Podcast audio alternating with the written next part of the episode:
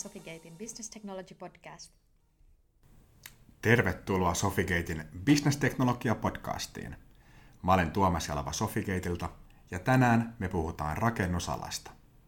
Rakennusalan maine voi olla hieman vanhakantainen, mutta bisnesteknologia muovaa alaa aika kovaa vauhtia ja rakennussektorilla tapahtuu yllättävänkin paljon – Meillä on täällä tänään kaksi vierasta, joiden kanssa ehditään käydä nopea raapasu siitä, miten teknologia rakennusalaa tällä hetkellä muuttaa.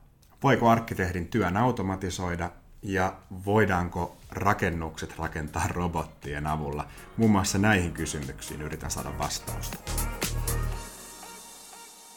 Ensimmäisenä vieraana meillä on Kaisu Nousiainen Bonava Suomelta. Sä olet johtanut suunnittelua muun muassa Keskolla ja pöyryarkkitehteilla ja useimmissa arkkitehti- ja konsulttitoimistoissa. Taustalta siis oot, oot arkkitehti ja sulla on paljon taustaa myös Venäjän liiketoiminnoista rakennussektorilla. Menikö oikein ja tervetuloa. Kiitos ja meni oikein. Hienoa. Jos aloitetaan kysymällä sinulta Kaisu, jos mietit omaa työuraa, oot jo jonkin aikaa ehtinyt alalla olla ja nähnyt monta eri organisaatiota ja erilaisia tapoja tehdä töitä, niin miten teknologia on muuttanut arkkitehdin työtä sinun työuran aikana? Mä oon aloittanut työurani tyypillisesti suunnittelijana. Mennyt arkkitehtitoimistoon ja, ja sitten tosiaan nykyään ää, tilaajaorganisaatiossa ja, ja suunnittelua johtamassa. Ja silloin kun on aloittanut oman suunnittelijan urani, niin paljon käytettiin kyniä ja skissipaperia. Ja itse asiassa semmoinen laito kuin faksi oli myöskin käytössä ja se oli aika tyypillinen yhteydenpito muihin tahoihin. Oli se sitten se toinen taho, oli se sitten tilaaja, asiakas tai sitten suunnittelija, kumppani maasta riippumatta, niin faksi tuntuu olevan semmoinen, jolla pidettiin yhteyttä ja myös dokumentoitiin paljon asioita. Ja ne myös hienosti arkistoitiin mappeihin ja, ja paperit oli erivärisiä riippuen siitä, oliko faksi lähtevä vai tuleva. Ja niitä fakseja käytettiin ja niiden tietoja monesti myöskin niin kuin päätöksenteon tukena, sit, kun kirjattiin suunnittelukokouksissa asioita ylös. Ja silloin alkuvuosina tuntui, että rytmi oli hitaampi pidettiin tosiaan suunnittelukokouksia, jossa oli selkeät agendat, jossa tehtiin päätöksiä, sovittiin seuraavia askelmerkkejä. Sitten lähdettiin kotiin ja kotitoimistolle ja tehtiin niitä asioita. Puhelin saattoi soida ja se faksi laulaa, mutta että oli työaikaa tietyllä tavalla ja, ja oli tämmöinen selkeä rytmi siinä mm, tekemisessä. Ja, ja tota, jos sitten vertaa vaikka ihan tämän viikon, jo alkaneen viikon tai viime viikon tekemiseen ja yrittää miettiä, että miten se eroaa siitä tai miten se on erilaista siihen kauan, muutaman kymmenen vuoden taakse mm. tehty, tehtyyn työhön, niin kyllähän tilanne on nyt se, että nyt tällä hetkellä koko aika tapahtuu muutosta. Sitä muutosta tapahtuu sen takia, että me työskennellään pilvimalleissa, eli tuolla verkkojen yli erilaisissa verkoissa, servereillä, ja, ja pilvimalli siis tarkoittaa? Tarkoittaa sitä, että suunnittelijat, kyllä talon suunnitelmaa siellä pilvessä niin sanotusti, jos, johon kaikilla suunnittelijoilla, oli ne sitten arkkitehtejä tai rakennesuunnittelijoita tai sähkösuunnittelijoita esimerkiksi, kaikilla on online-yhteys, jatkuva yhteys siihen malliin. Ja tarkoittaa tosiaan sitä, että se suunnitelma elää koko ajan ja joskus on hirveän vaikea tunnistaa sitä hetkeä, kun tehdään päätös, eli milloin joku suunnitteluvaihe vaikka, vaikka loppuu. Ja suunnittelukokoukset, jos ne aikaisemmin, niin kuin kerron, oli tämmöisiä päätöskokouksia, niin nykyään puhutaan big roomeista ja, ja tällaisista erilaisista työpajoista, joissa suunnittelijat yhdessä, joko ihan olemalla läsnä fyysisesti siinä tilassa tai sitten verkkojen yli, eh, ratkoo niitä asioita yhdessä juuri sillä hetkellä, eikä niin, että odotetaan, että joku toinen osapuoli on saanut jonkun asian valmiiksi ja sitten mä voin jatkaa oma, omaani sen jälkeen. Ja tämä toisaalta tämä helpottaa ja toisaalta tämän pitäisi nopeuttaa tätä tekemistä, mutta yhtä aikaa mikä mun mielestä on ollut sellainen selkeä ehkä, jos nyt voi sanoa ehkä heikkous, niin on tämä päätöksenteon epämääräisyys ja, ja tietyllä tavalla se, että, että tosiaan niin kuin sanoin, niin päättyykö joko vaihe tai saatiinko joku asia valmiiksi. Niin, ja, ja tätä myötä myöskin tämmöinen tietynlainen dokumentoinnin niin kuin kulttuuri on muuttunut, eli pöytäkirjoja, kyllä niitä on, mutta tuntuu, että niitä oli ennen enemmän. Ja kyllä muakin kollegat, nuoremmat kollegat, jotka vähän on ehkä opiskellut erilaisissa ympäristössä tai he on niin jo koulutettukin vähän toisella tavalla ajattelemaan, niin muistuttaa mua siitä, että ei puhuta enää piirustuksista tai asiakirjoista niin kuin paperisina, vaan itse asiassa nyt juuri puhutaan niistä, sitä dokumentoinnista siellä digitaalisessa maailmassa ja niissä pilvimalleissa, jossa työskennellään jatkuvalla syötöllä ja koko ajan yötä päivää välillä. Joo, mä luulen, että niihin malleihin palataan vielä vähän tarkemmin ja puhutaan, että mikä on tietomalli rakennusalalla.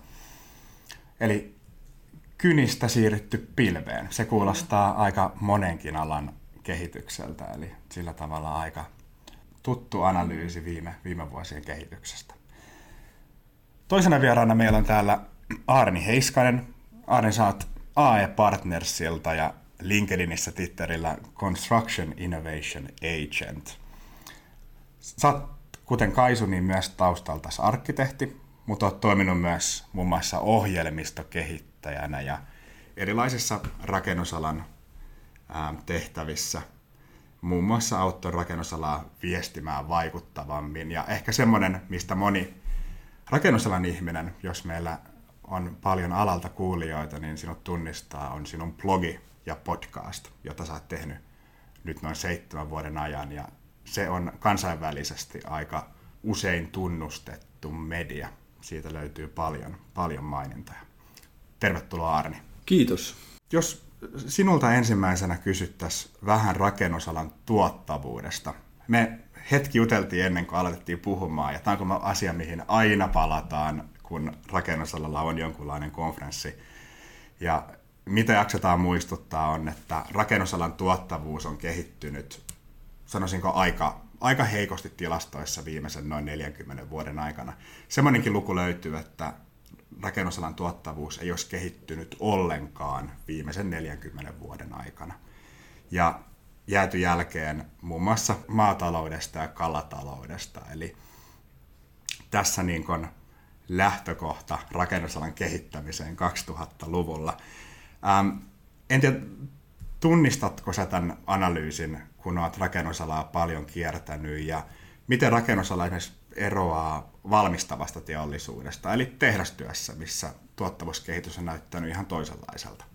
Joo, kuten tuossa Kaisu kertoi, niin ihan samanlaisia taustoja mullakin oli tässä arkkitehtisuunnittelussa, ja mä oon huomannut sen, että itse asiassa sillä kaikissa työssä, mikä rakentamiseen liittyy, joka tapahtuu pöydän ääressä, niin siellä se tuottavuus on kyllä kasvanut kieltämättä, että se on ihan selvä. Mutta se, missä tuottavuus on laahannut ja mikä varmaan näkyy noissa luvuissa, on se, mitä tapahtuu työmaalla. Ja nyt vasta viime vuosina on oikeastaan huomattu se, että digitalisaatio pysähtyy sinne työmaatoimistoon. Että se ei enää etene sinne niille tekijöille, jotka tekee sitä työtä. Ja miten se eroaa sitten tehdastyöstä, niin on se, että siellä on aika paljon manuaalisia vaiheita – Esimerkkinä voidaan sanoa se, että jos menet työmaalle ja, ja tota, ensin käytät kaksi tuntia siihen, että etsit missä on työkalut tai missä on jotain tietoa, mitä mun pitäisi tehdä, tai missä se mun mesta edes on isolla työmaalla, niin sellaistahan ei teollisessa tuotannossa voisi tapahtua.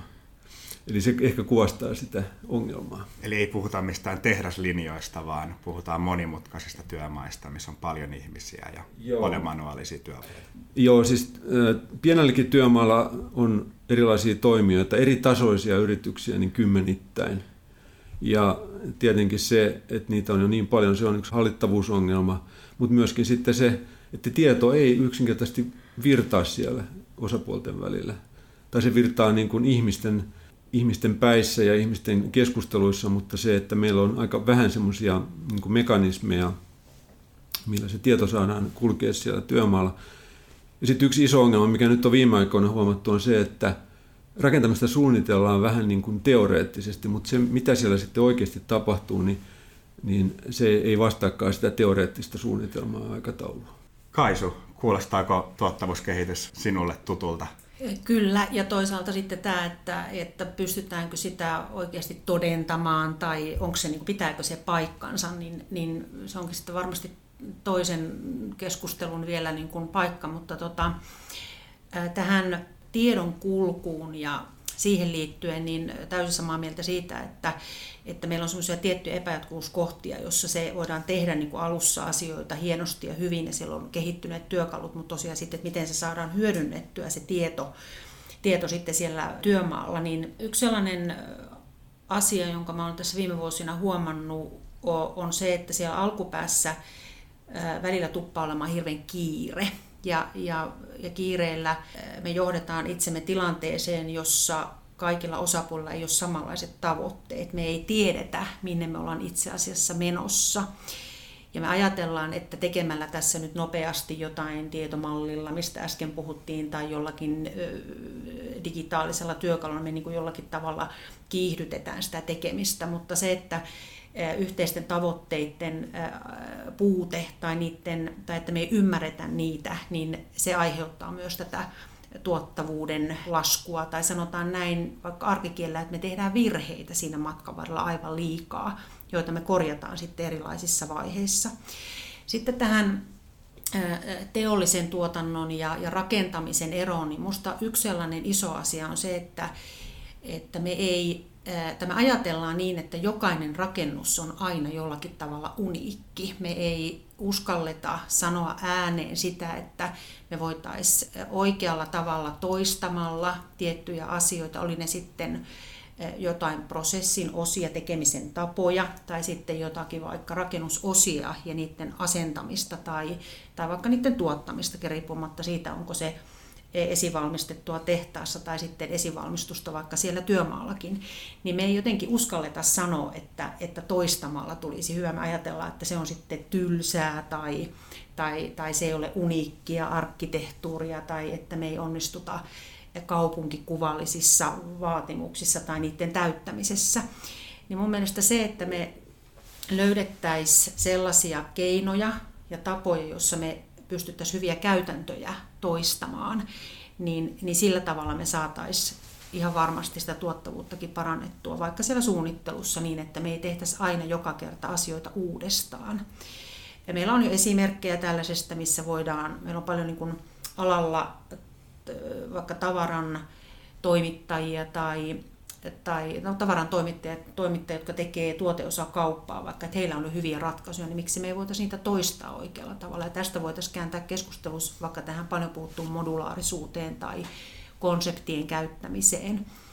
Eli, eli siinä mä näkisin, että me, meidän pitäisi löytää ne, tosiaan ne tavat, joita me voitaisiin toistaa. Että ne ei olisi niitä henkilösidonnaisia asioita tai että minun porukkani tai, tai minä henkilönä tai, tai tota, niin, niin, tosiaan vain, vain nämä työporukat tai suunnittelijaporukat onnistuu, koska ne ovat niitä porukoita. Niilläkin on arvo sinänsä, mutta se ei saisi olla pelkästään siitä kiinni. Joo, yksi asia, jota vielä tuohon, mikä tuottavuuteen mun mielestä vaikuttaa, on se, että meillähän on sinänsä ollut hirveän tuottavaakin rakentamista mm. vuosien varrella. Ei se, ei se ollut mikään mahdottomuus, mutta kun tämä rakentaminen on ja sen kaikki teknologiat ja kaikki, mikä liittyy rakennuksiin, ympäristöihin, se on tullut niin paljon monimutkaisemmaksi kuin aikaisemmin. Mutta kuitenkin me ratkaistaan niitä ongelmia vanhoilla tavoilla. Et se on yksi syy. totta. Joo, kyllä.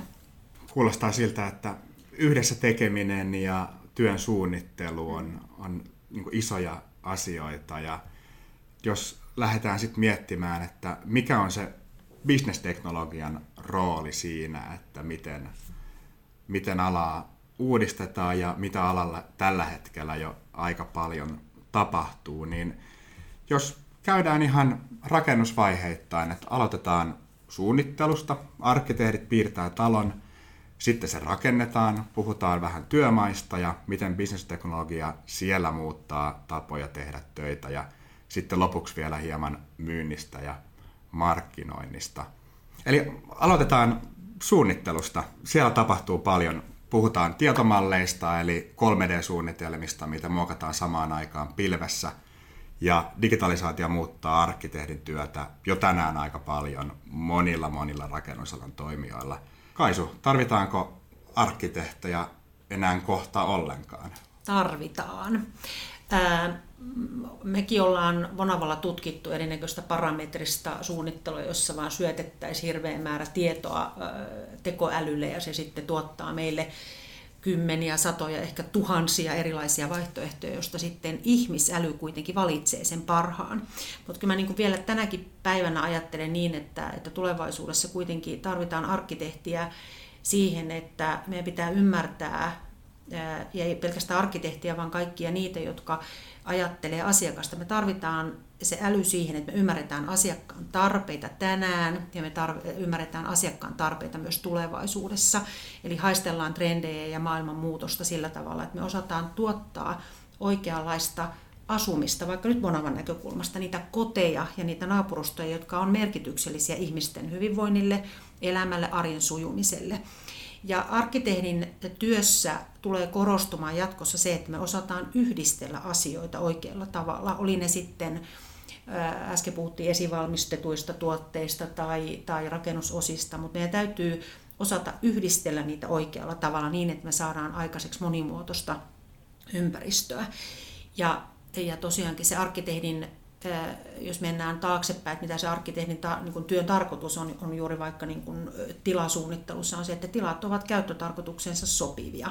Ja se ei ole pelkästään sitä tilaa itsessään, se on olosuhteita, se on valaistusta, se on ilmanvaihtoa, se on värejä, materiaaleja, kaikkea tätä, mikä perinteisesti arkkitehdin työhön yhdistetään, mutta se on tärkeää, että ihmismieli ja ihmisäly huolehtii siitä käyttäjän tarpeesta, oli se sitten kodin ostaja tai sitten vaikka toimitilassa yritystä ja liiketoimintaa pyörittävä taho. Eli arkkitehti tietää, mitä halutaan, mutta tekoäly voi, voi ehdottaa. Kyllä, ja ehdottaa ja auttaa siinä ja tuottaa paljon vaihtoehtoja, kyllä. Arni, miten teknologia muuttaa arkkitehdin työtä tällä hetkellä? Se, mikä on ehkä suurin tulevaisuuden muutos, mä näkisin, on se juuri tämä koneoppiminen tekoäly, mutta ennen kaikkea myös tämän datan saaminen. Eli sehän auttaa meitä esimerkiksi ymmärtämään, miten ihmiset käyttää ympäristöasuntoja, koska sä voit tietenkin tarkkailla asiakkaita, sä voit kysyä, tehdä kyselytutkimuksen, mutta lopultahan se todellinen datahan paljastaa sitten, mitä, mitä tapahtuu, miten, se oikeasti se, miten ihmiset oikeasti käyttäytyy. Ja mä oon sanonut, että nämä uudet työkalut antaa suunnittelijoille supervoimat tietyllä tavalla. Eli se on ehkä se niin kuin lähestymiskulma siihen, että ne ei suinkaan tee suunnittelijaa tarpeettomaksi, mutta avaa ihan uusia mahdollisuuksia tehdä parempaa lopputulosta. Kyllä. Ja tähän datan käyttöön vielä, että, että mikä mun mielestä on käyttämättä vielä laajemmin on se, että me teemme suunnittelua tosiaan niissä tietomalleissa ja se tietomallikin tuppaa nykypäivänä vielä olemaan vähän semmoinen kertaluontoinen asia, että kun rakennus valmistuu, niin se vähän niin kuin ei oikein tiedetä, että mihin se laitettaisiin se tietomalli. Ja tässä mitä Arni muistutti tästä datan hyödyntämisestä, niin on se, että tosiaan että me sen tietomallin ja, ja, ja sieltä ja sinne menevän tiedon ja sieltä tulevan tiedon hyödyntäminen tosiaan vaikka, ihan vaikka veden kulutuksessa tai, tai materiaalien kestävyydessä tai, tai asunnon sisäilmaolosuhteiden niin kuin analysoinnissa, niin että me opittaisiin tämän saanut datan kautta ja sitä kautta tunnistettaisiin itse asiassa niitä, mistä mä äsken sanoin näistä tulevaisuuden tarpeista. Eli asiakkaat ja ihmiset ei osaa sanoa välttämättä käyttäjät, että mitä minä tarvitsen huomenna. He osaa kertoa meille, mitä he tarvitsevat tänään. Mutta meidän täytyy asiantuntijoina olla me sitten arkkitehtiä, rakennesuunnittelijoita, taloteknisiä suunnittelijoita, ihan mitä tahansa isännöitsijöitä, huoltoyhtiöitä, niin meidän täytyy niin kuin oppia siitä saamastamme tiedosta ja oppia hyödyntämään sitä. Että, että siinä meillä, mä katson, että siinä meillä on myös näitä epäjatkuvuuskohtia, että se malli jää niin unohduksiin tai käyttämättä.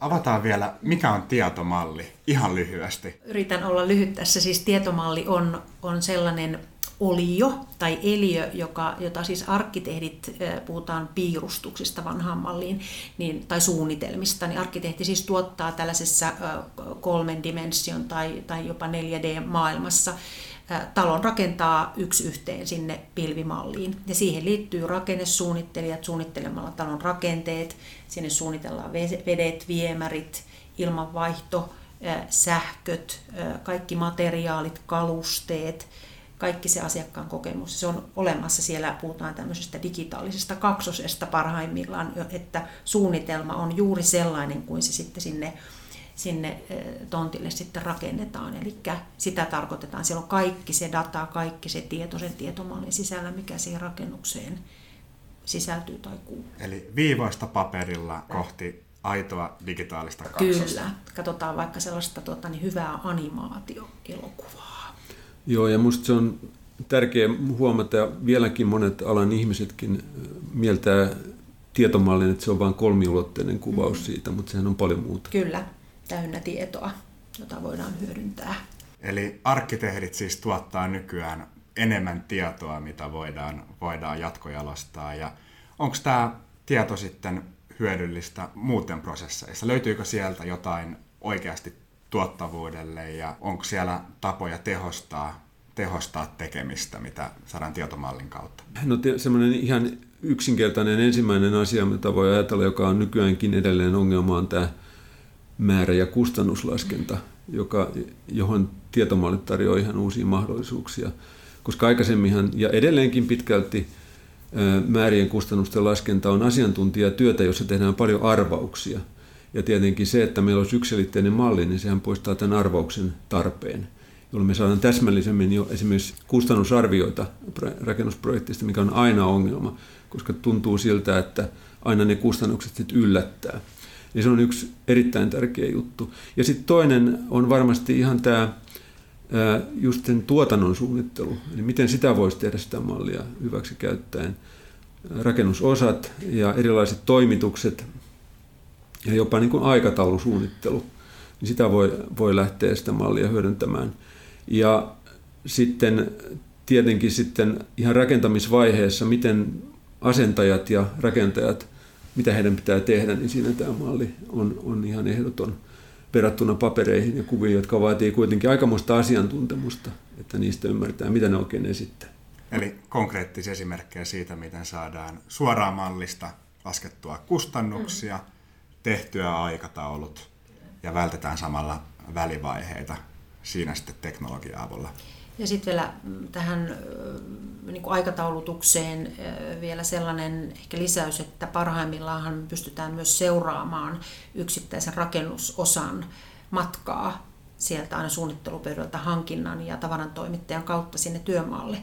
Ja niin, että se tavara tai rakennusosa tai, tai joku elementti saapuu juuri oikea-aikaisesti sinne työmaalle. Ja niin, että voidaan myöskin mallien kautta huolehtia, että ja malleja tukevilla työkaluilla myöskin vielä huolehtia se, että se niin sanotusti mesta, eli se paikka on valmiina sille asennukselle juuri sillä hetkellä, kun se on suunniteltu kaiken kaikkiaan.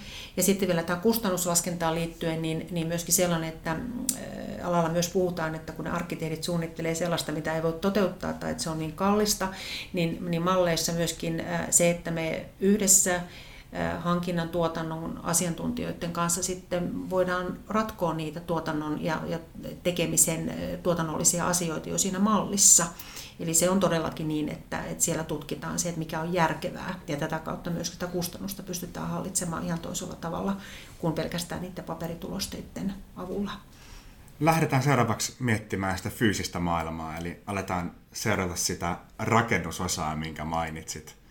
Ja jos miettii työmaata tänään, jos vaikka nyt kun tätä nauhoitetaan Bonavan toimistolla Sanomatalossa katsoo ikkunasta, niin näkyy triplan edessä olevat työmaat, ja nehän näyttää suhteellisen samalta kuin miltä ne näytti parikymmentä vuotta sitten. Siellä on miehet ja naiset raudattamassa ja tehdään paljon manuaalisia työvaiheita. Miten näitä digitaalisia prosesseja sitten siellä hyödynnetään ja miten se työ muuttuu rakennustyömaalla tällä hetkellä?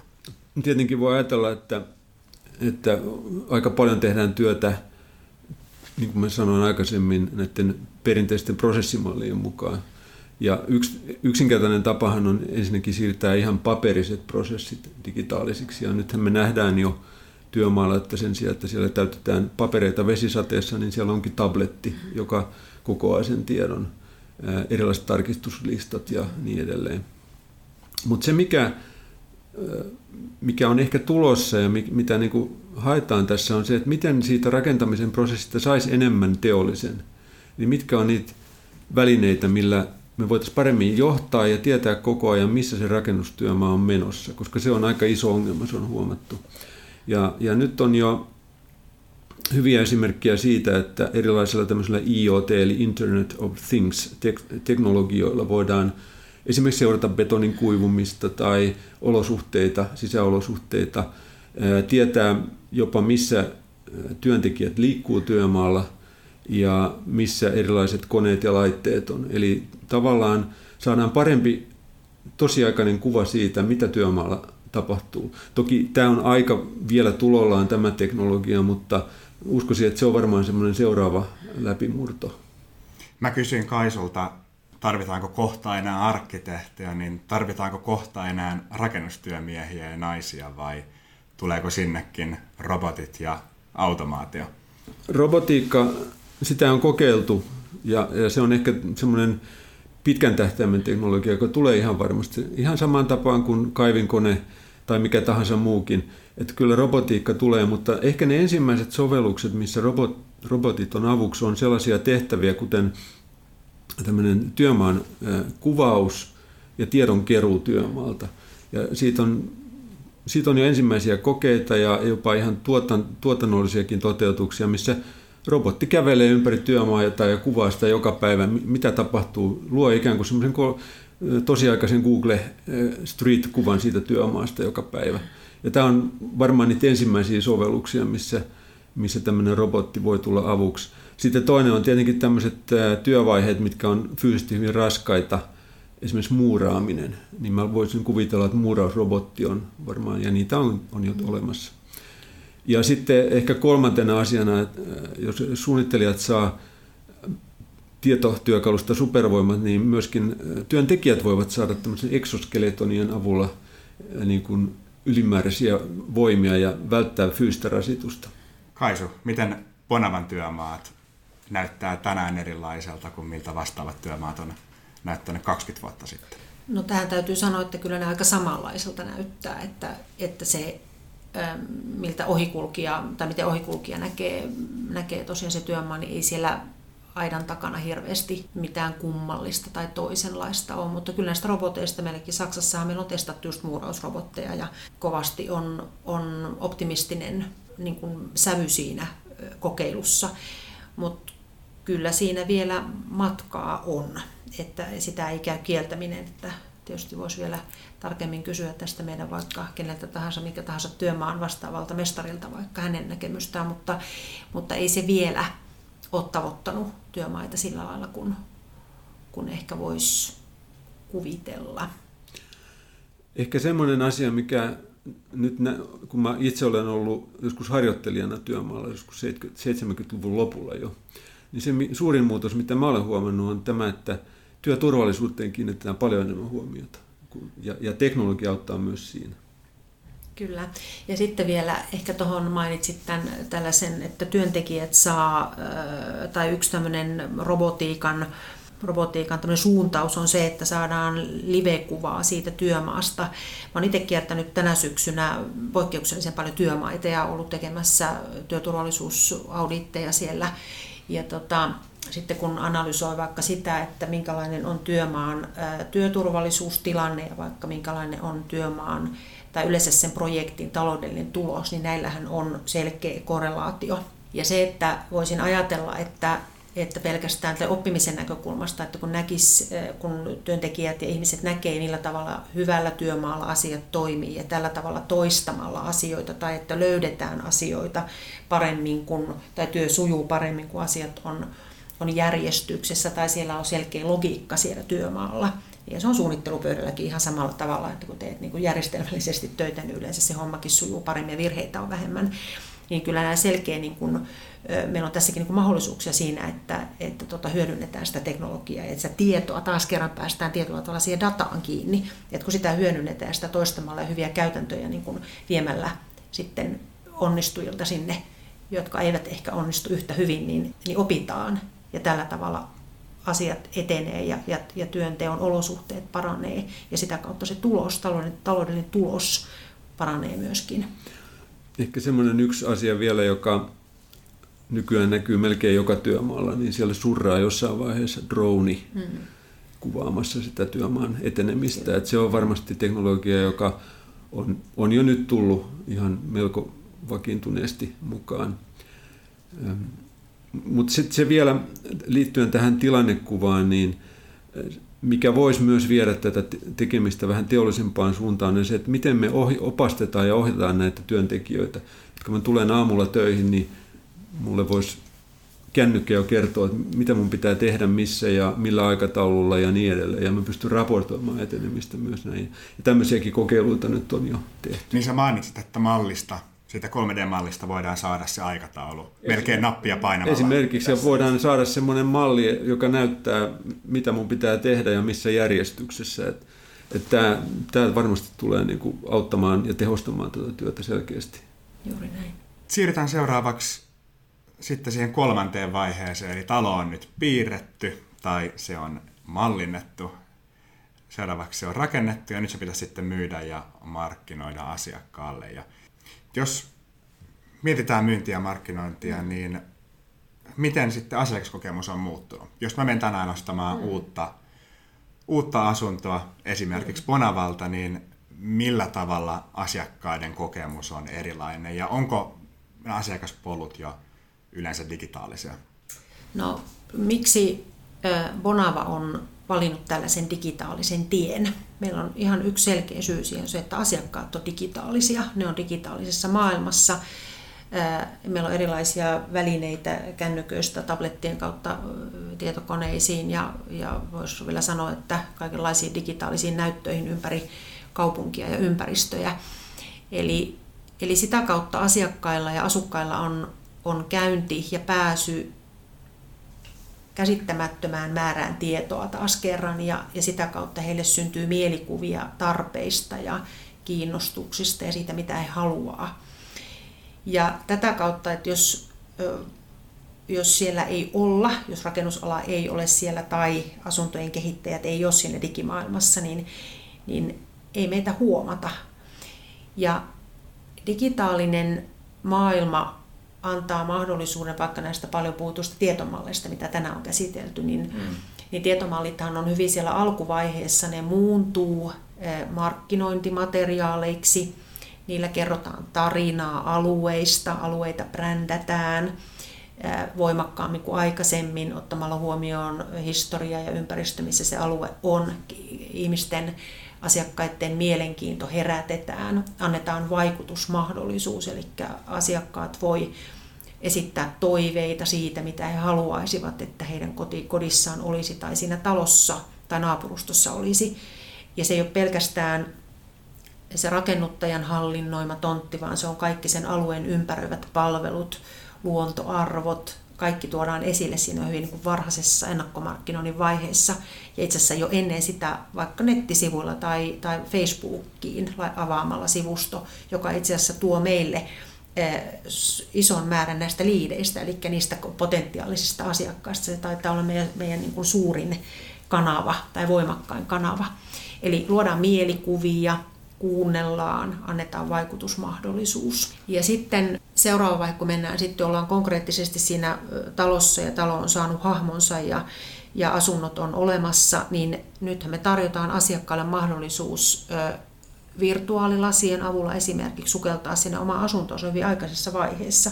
Mm. Eli enää ei puhuta niistä piirustuksista, jotka on vaikeasti ymmärrettäviä, aikanaan vanhempi kollegani minulle kertoi, arkkitehtikollega, että suurin osa meistä ei osaa lukea piirustuksia. Eli meidän tehtävä on luoda digitaalisten työkalujen kanssa ja avulla asiakkaalla mahdollisuus niin kuin kokea se kotinsa jo hyvin, hyvin aikaisessa vaiheessa.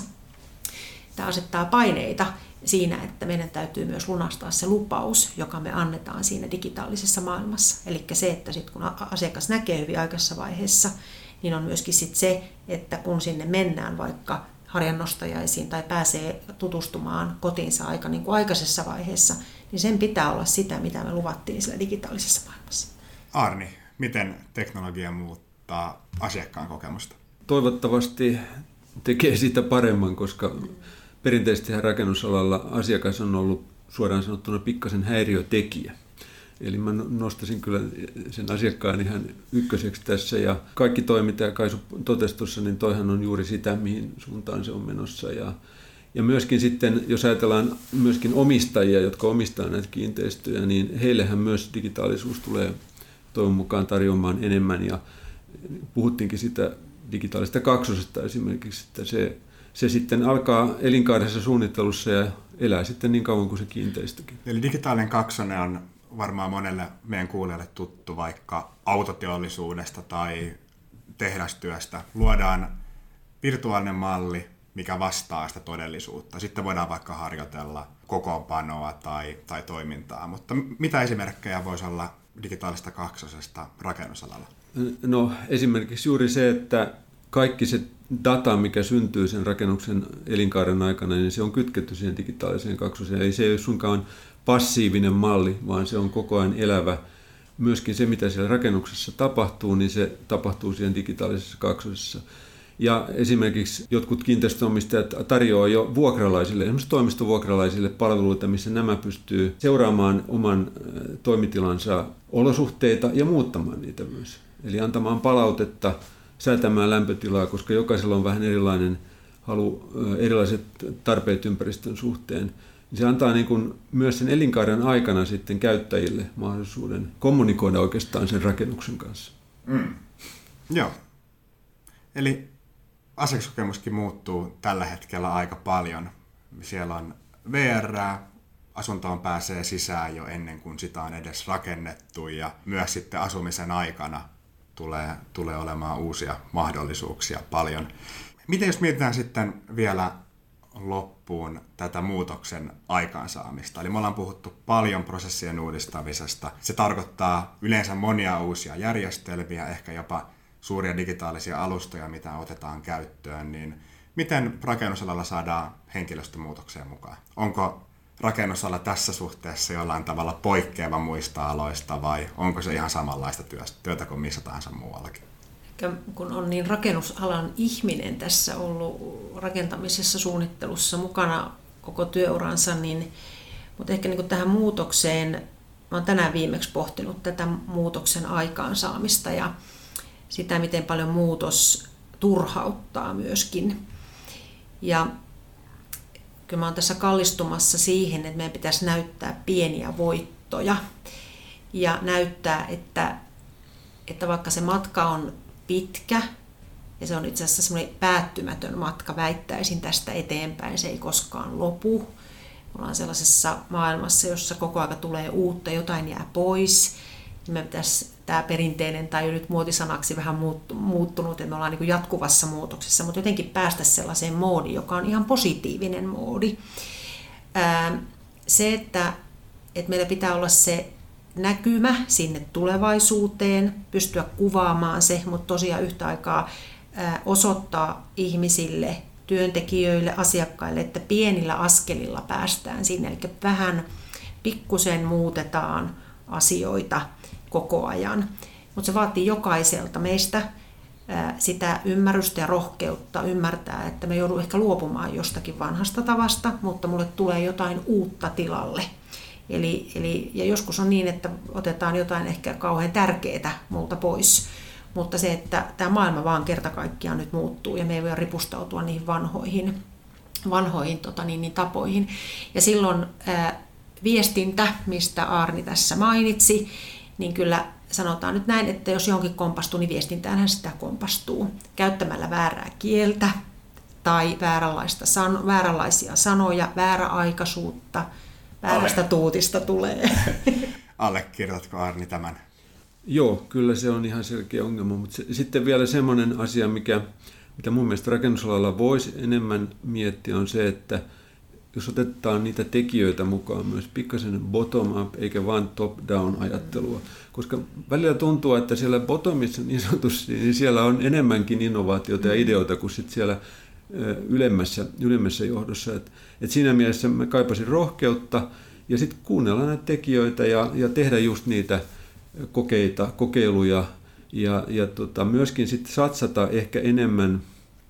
Alahan ei ole satsannut mun mielestä teknologiaan eikä innovaatioihin ollenkaan niin paljon kuin sen olisi pitänyt. Et se on kyllä jäänyt aika lailla jälkeen. Et sitäkin kannattaa miettiä, että missä, koska me tiedetään, että ei tämä ole mitenkään ainutlaatuinen ala siinä mielessä, että eikö joku teknologia yritys voisi ruveta miettimään, että hei, tuossahan on iso business, me voitaisiin tehdä se fiksummin, ja näinhän on jo tapahtunut. Eli isot teknologiayhtiöt on oikeasti kiinnostuneita. Eli lainataan myös muualta ja opitaan hyvistä käytännöistä. Kyllä. Joo. Jos kootaan vielä vähän, niin jos mietitään sitä tuottavuutta ja, ja haastaa vielä, että mistä se löydetään, niin mikä on se, se iso juttu, jos, jos pitää kiteyttää lyhyesti, että mikä on se yksi muutos, jos olisi rakennusalalla saatavaa aikaan, niin mikä se, mikä se olisi? Mä sanoisin, että yhteistyö on niin kuin se tärkein muutos, eli y- yhteistyö siten, että on se yhteinen tavoite ja mennään sitä kohti. Ja siinä yhteistyössä käytetään digitaalisia välineitä ja pistetään tietovirtaamaan. Mun mielestä siinä on aika hyvä lähtökohta. Ja tästä voisi jatkaa niin, että meidän pitää rikkoa nämä perinteiset, ihan vaikka vaan tämmöiset sopimussuhdemallit, jossa, jossa tosiaan otetaan alan eri toimijat yhdessä tekemään ja, ja avataan niin kuin pelikirja niin sanotusti, ja jokainen tekee sen. Eli yhdessä tekemällä ja silmät auki ja rohkeasti vaan kohti uusia tuulia, niin kyllä siitä lähtee. Ikävä lopettaa keskustelu kesken, mutta aika monta konkreettista esimerkkejä saatiin siitä, miten teknologia rakennusalaa muuttaa. Arkkitehtiä siis tarvitaan vielä, ja voi hetki mennä ennen kuin työmaat voidaan ihan kokonaan robottien avulla automatisoida. Mutta aika paljon kuitenkin tapahtuu. Ja kuulijoille, jos haluat johtaa omaa itseä tehokkaammin ja vastata digitalisaatiohaasteisiin, niin käy katsomassa Business Technology Standard. Avoimen lähdekoodin viitekehys IT-johtamiseen. Se löytyy osoitteesta managebt.org, eli managebt.org. Ja nyt kiitos meidän vieraille Kaisu Nousiaiselle, Bonavalta ja Arni Heiskanen AE Partnersilta. Kiitos kun pääsitte. Kiitos kutsusta. Kiitos. Jäikö jotain sanomatta, mitä olisitte halunnut vielä sanoa tai kysyttävä? Tää, tästä täytyy tehdä sarja että mm, yhdellä eikä. kerralla.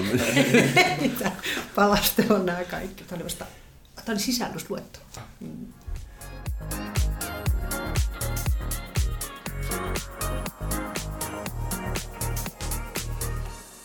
Tämä on Sofigatein Business Technology Podcast.